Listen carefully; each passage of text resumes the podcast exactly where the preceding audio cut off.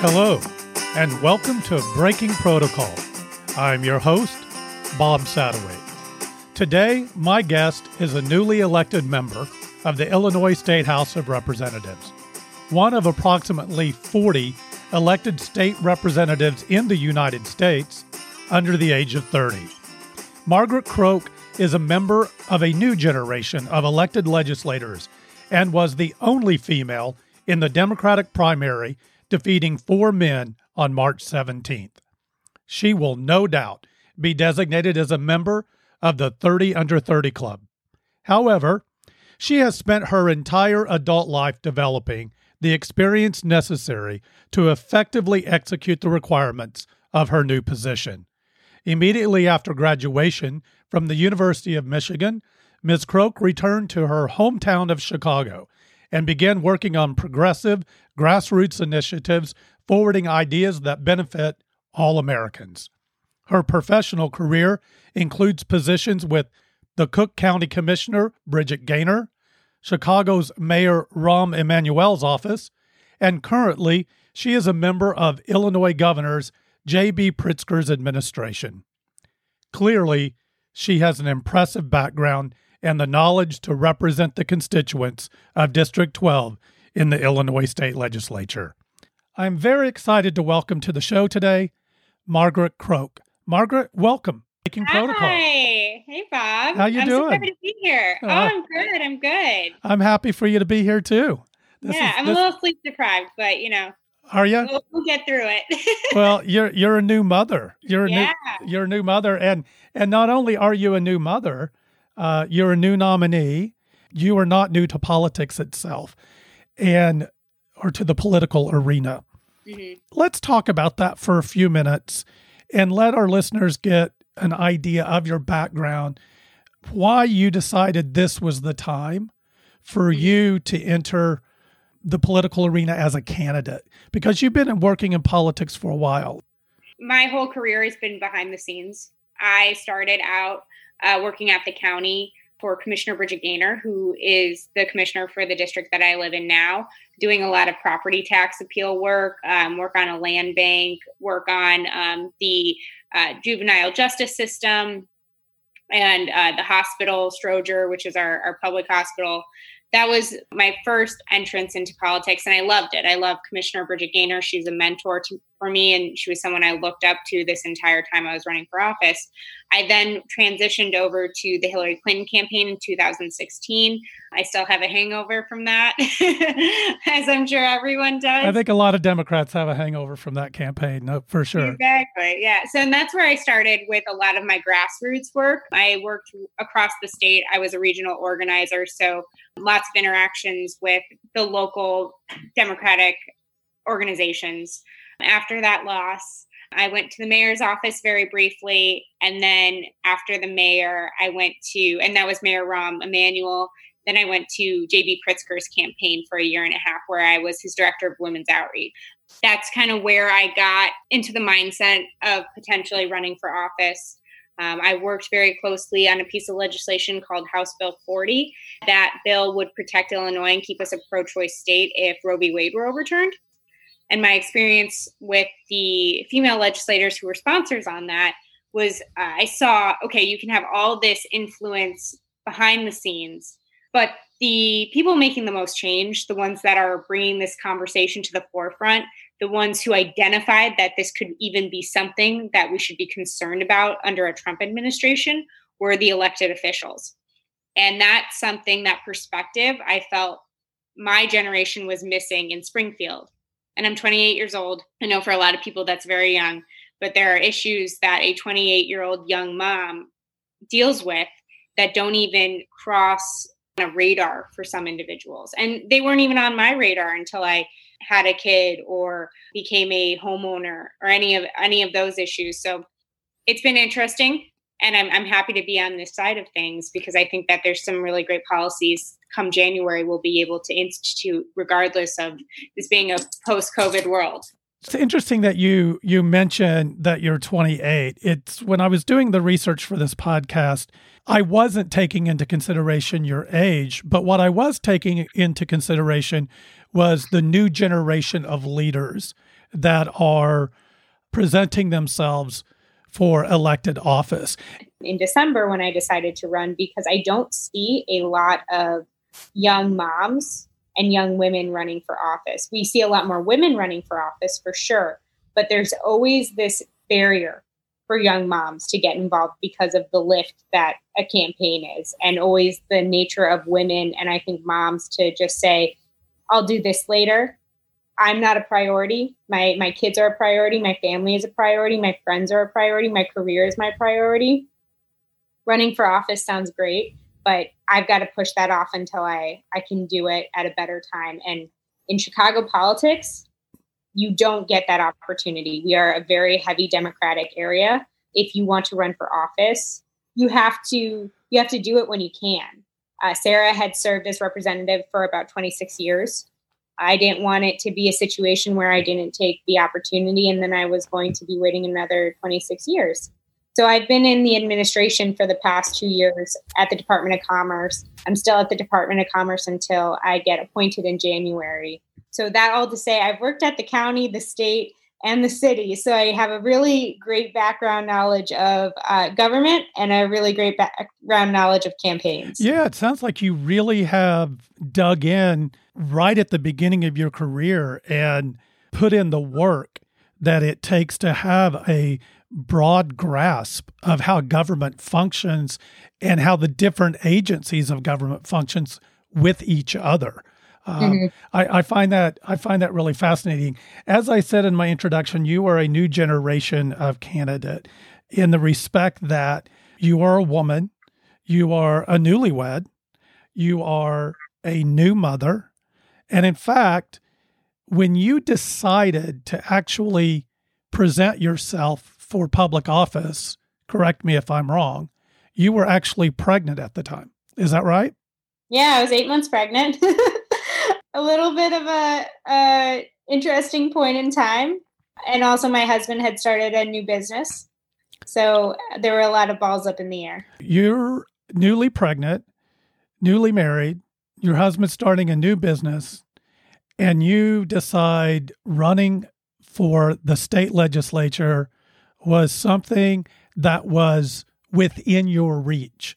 Not meaning that you felt you could win, which you did win, but that it was within your reach to even run a campaign. Most people in your position and most women in your position, and I'm not going to try to speak for women here, I'm just being observational, if you will, would literally have thought you were insane to try to have pulled that off. And not only that, you didn't have a lot of time to make that decision either because that seat was vacated with little notice.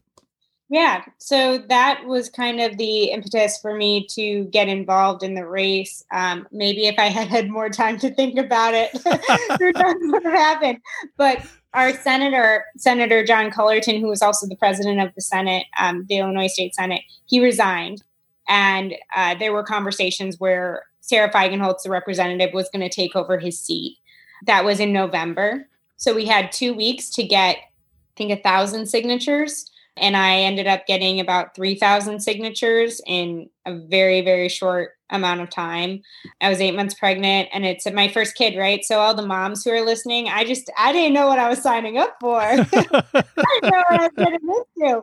I will say there's no one who you need to want to do this and this needs to be something that you're incredibly passionate about. If you are passionate about making Illinois or whatever state you live in or whatever local municipality you're representing a better place, then there's not a lot of hesitation.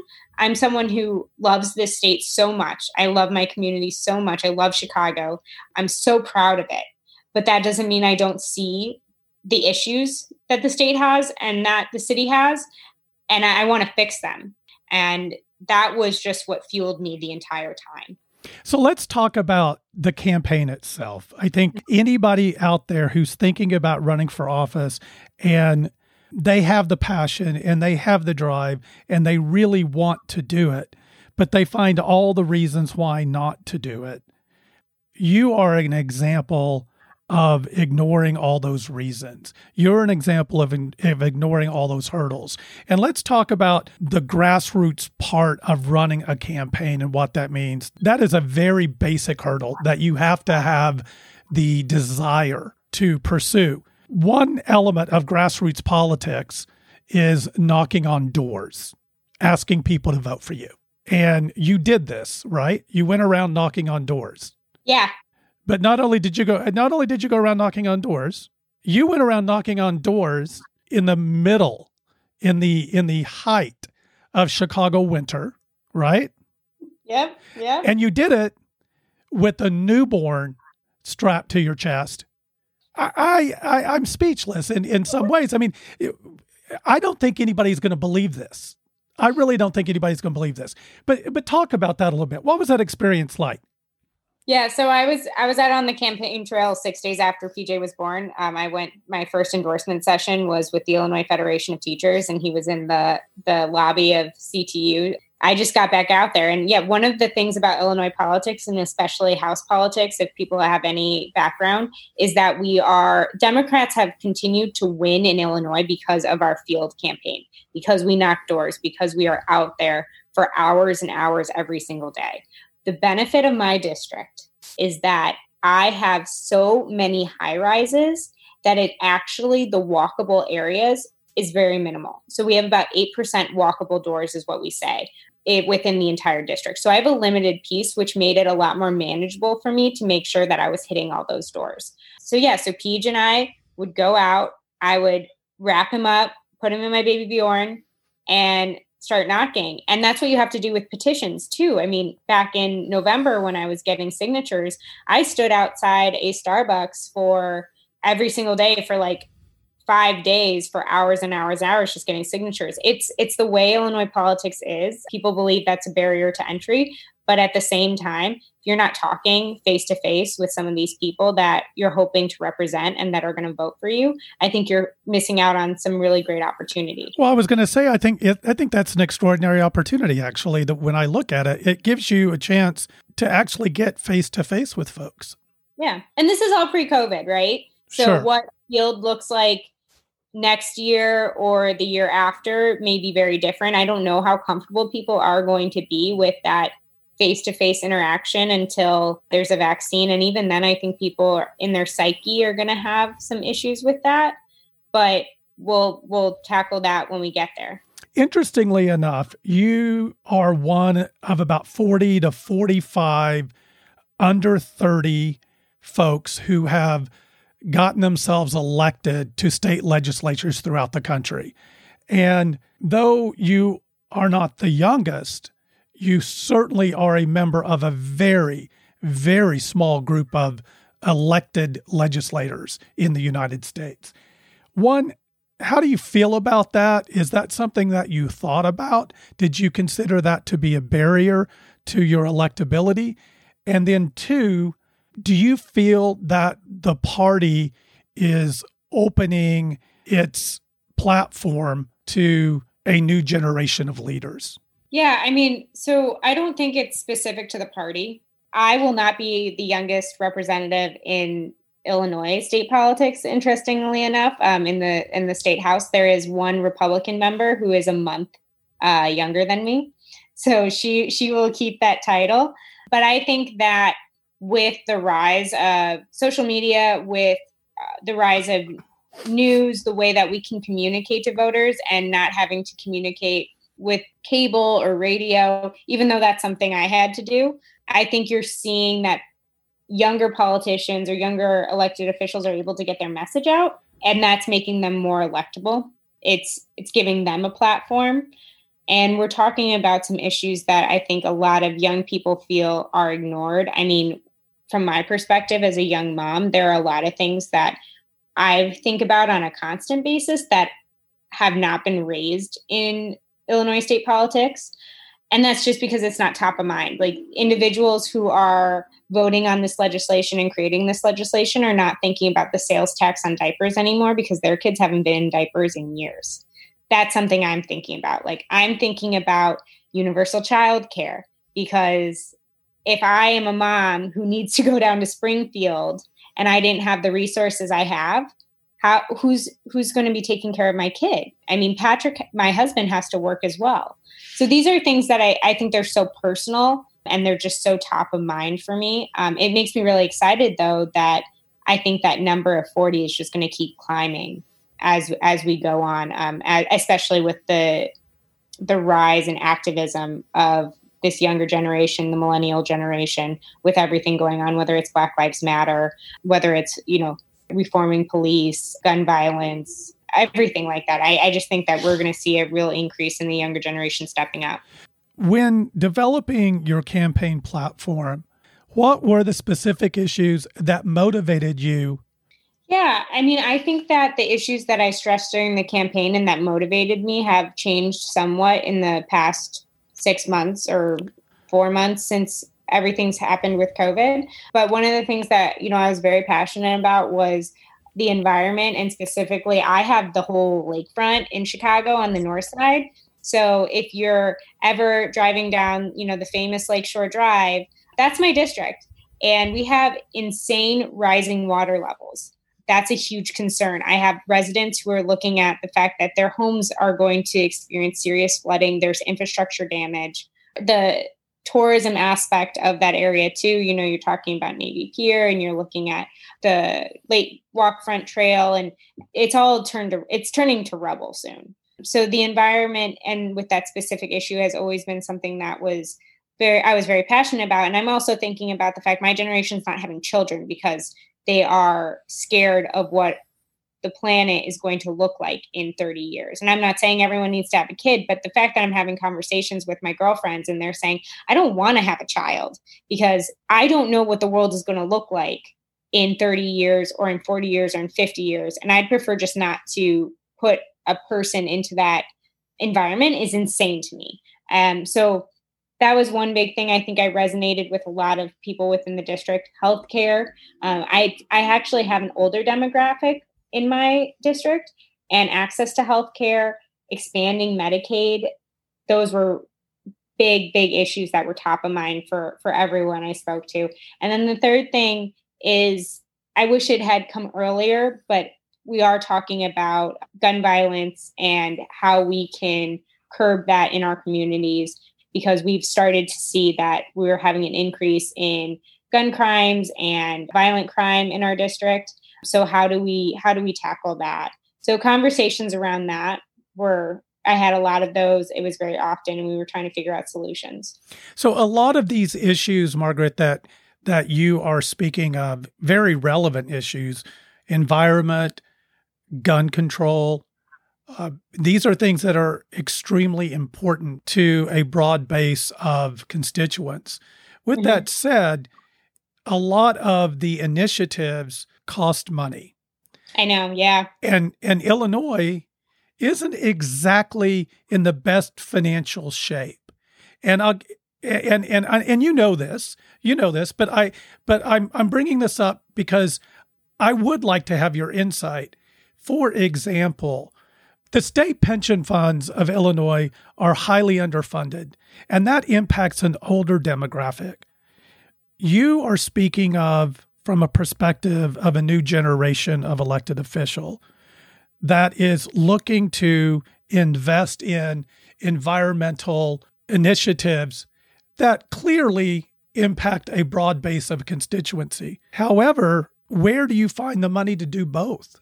Can you do both? Yeah, so that's a really great point, and that's actually been exacerbated by COVID. Governor Pritzker presented a balanced budget for the first time in a very long time in for for Illinois.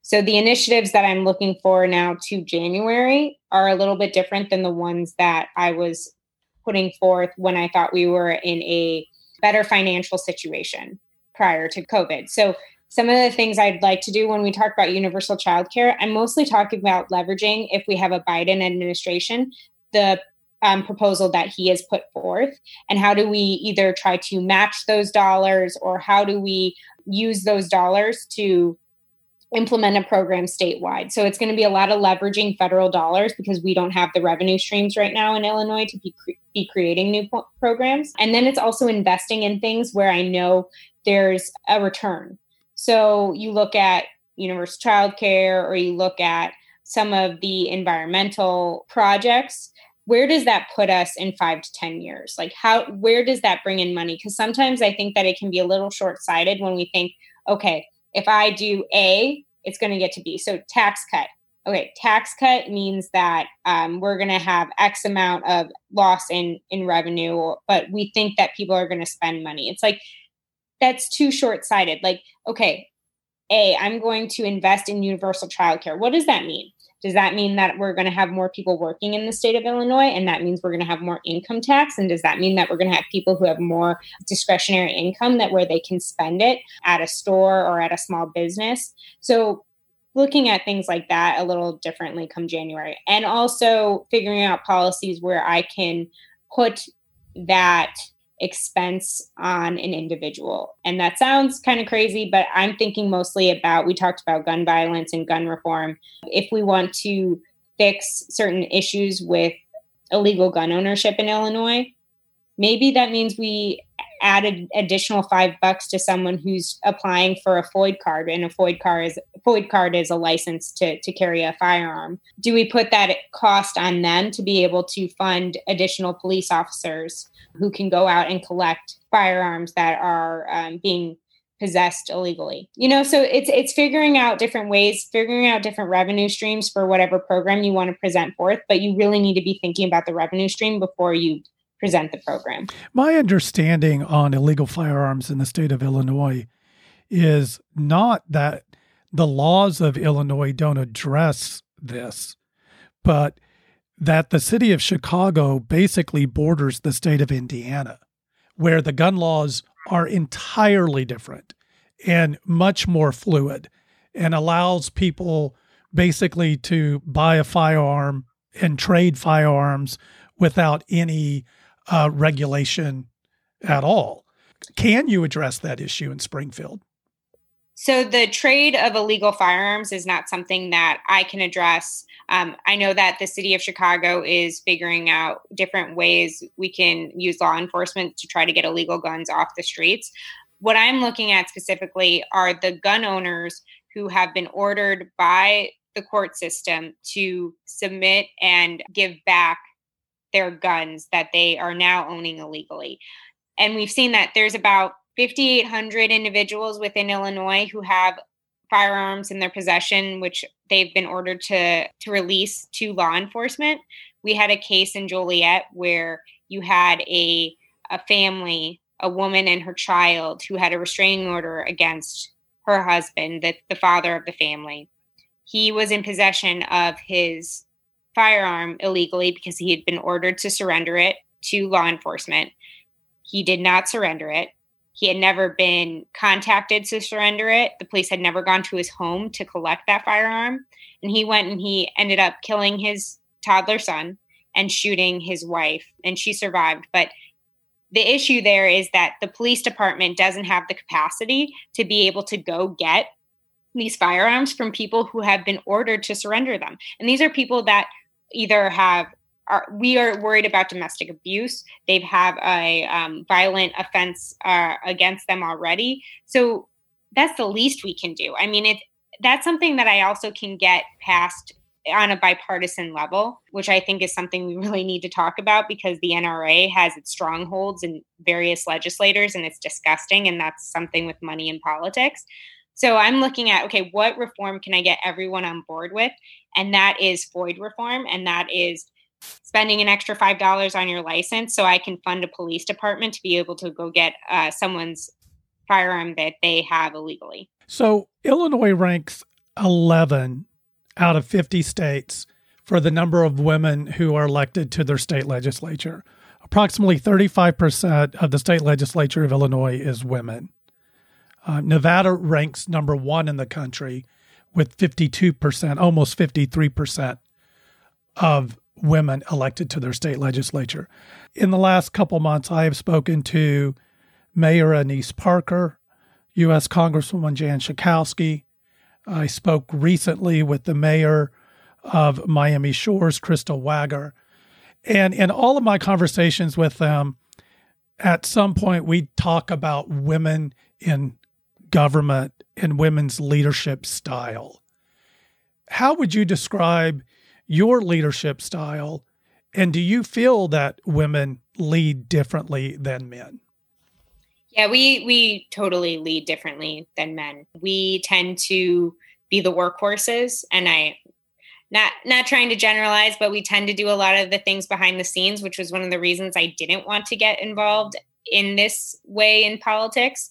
We tend to collaborate more. We tend to try to figure out, okay, who can I get on my team to support this? Do you think women work across the aisle easier than men? I don't know if it's necessarily working across the aisle. I know that that's something that I'm dedicated to, but I think it is working with your um, your fellow Democrats or your fellow Republicans. I think we create coalitions, and that makes a lot of what we put forward a little bit stronger. Just because of my experience in state government, I'm very much dedicated to working with Republicans in Illinois. Um, I think people will find that when you actually have conversations with people who you think are going to disagree with you, you can find common ground. And I think it makes the legislation you want to put forward a lot stronger and better um, if you take into consideration other people's perspectives from across the state, because Illinois is a big state and there are a lot of different parts of it. You go past I 80 and you're talking about communities that are much more rural than the city of Chicago. And this is a position where you're imp- implementing statewide policy. So you do have to take into consideration every single person in the state of Illinois. And that's that's my personal opinion and outlook on it. Do you think that we will ever get to a place where Citizens United will be overturned and we can actually put limits on some of these extraordinary, outrageous contributions that are made non publicly to political campaigns? What we're looking at at a state level is more do we consider publicly financing campaigns because the barrier to entry for someone who maybe doesn't have the network that I had going into will never be able to raise the amount of money that I had to. I had to raise $400,000 in three months for a local state representative race. I represent almost 200,000 people. That is it. And I had to raise $400,000. My, my opponent raised the exact same amount as I that I did. So you think about that lift. So basically you had a million dollar state race. Yeah, in 3 months. That's extraordinary. Yeah, and I think that our race was very high profile. I was supported by the governor. I work in his administration. I obviously I worked on his campaign. My opponent was supported by the mayor of Chicago. So you had some really strong individuals that were backing these races. And it also is a district that is upper middle class. So you had people who were very interested on, in its outcome. And then to add to that, as I mentioned before, this district is only 8% walkable. So if I wanted to try to go up and knock on someone's doors, the the amount of people I can reach that way is pretty limited. So you have to look at ways you can get into people's homes or get that face-to-face interaction and unfortunately cable paid advertisements on social media platforms um, are kind of the only way you can you can do that nowadays. Interestingly enough we've we've got a big race coming up in november. This is a presidential year.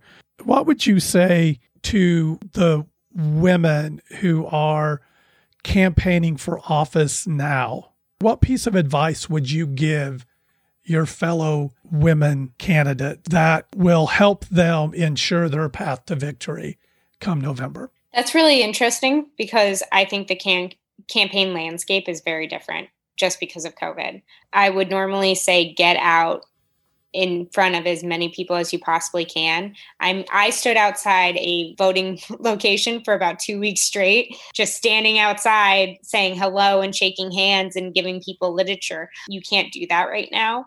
So, from a messaging perspective, I would say speak to the issues that you feel are your are the strongest. But I would also say, like, speak to the women. There are universal issues that everyone cares about, but women are starting to really lead the way in elections because we do have a different leadership style and because we do look at issues differently. And I think you should lead on that foot so, talk about those issues. Talk about women's reproductive health care. Talk about the barriers for women when it comes to excelling in the C suite. I think you're going to have a really great response.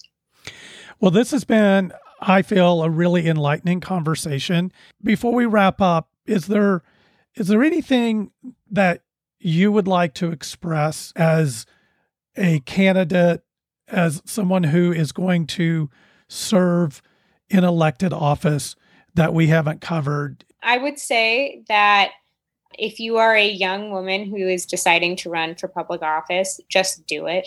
I mean, if you're thinking about it, just do it. No one's going to ask you. So don't wait for that. No one's going to tell you, "Hey, I'll I'll lead the way. I'll be your your patron. I'll uh, help you and and walk you through this." No one's going to do that. You have to decide, and then people will follow. And you're going to find those mentors come out of the woodwork, and you're going to look at people and you're going to ask them for assistance, but they're not going to be there on day one. So you have to make this decision for yourself. You have to find that cause, and that needs to be the reason on day one that you're running, and then the help will come after that. The second thing, if you're a young woman running for office, don't put up with questions that are inappropriate.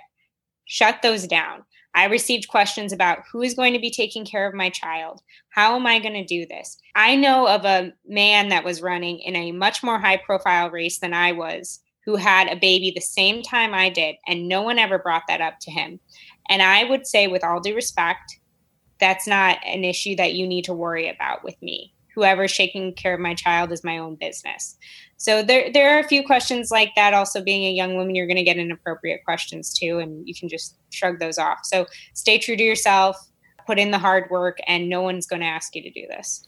You know, Margaret, I have to say that is such excellent advice and extraordinarily insightful. I want to thank you for being here. I want to thank the listeners. On behalf of the listeners, I want to wish you the best and if you enjoyed our show, please click and subscribe uh, for notification of our future podcast. And if you haven't had an opportunity to read my book, Breaking Protocol Forging a Path Beyond Diplomacy, it is available at your favorite online retailer or can be downloaded to your Kindle, tablet, or smartphone. Thank you once again, and many blessings.